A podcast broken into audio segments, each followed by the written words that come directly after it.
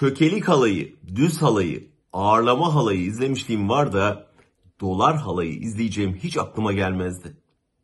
8 liradan 20 liraya tırmanan doların 13 liraya düşmesini kutlayan esnafın dolar halayı bize çok şey anlatıyordu.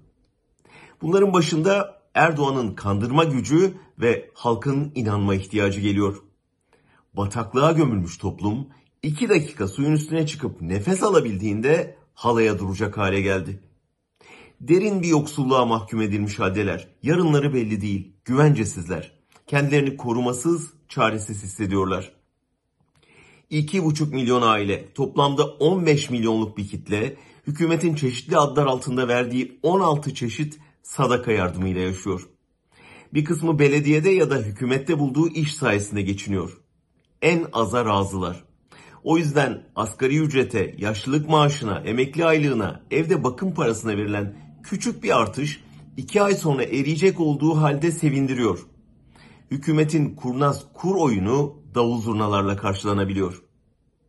Sosyolog Profesör Sencer Ayata dün Halk TV'deki söyleşisinde bu yardımlarla geçinenlerin %25-30'luk bir kitleye tekabül ettiğini söyledi. AKP'nin en sadık oy deposunu da bu en alttakiler oluşturuyor. Ekonomik çöküş en çok onları vurduğu halde o çöküşün sorumlusu olan AKP'den kopamıyorlar.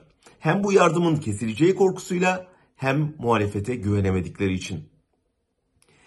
Erdoğan'ın yarınından endişeli bu kırılgan kitleyi ne kadar kolay manipüle edebildiği dolar halayında çok net görünüyor. Öyle bir açmaz ki daha çok yoksullaştıkça daha çok AKP'ye bağımlı hale geliyorlar. AKP'ye oy verdikçe kendi yoksulluklarını da derinleştiriyorlar. Son iki günde sarayın seçim nabzını tuttuğu kanısındayım.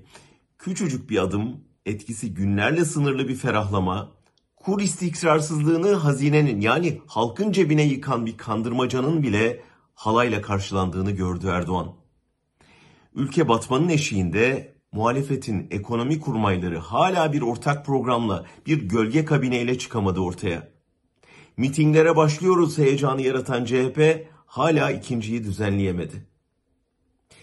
AKP yapıyor, muhalefet bakıyor ve bu durum Erdoğan'da bir baskın seçimi kazanabileceği ümidi yaratıyor.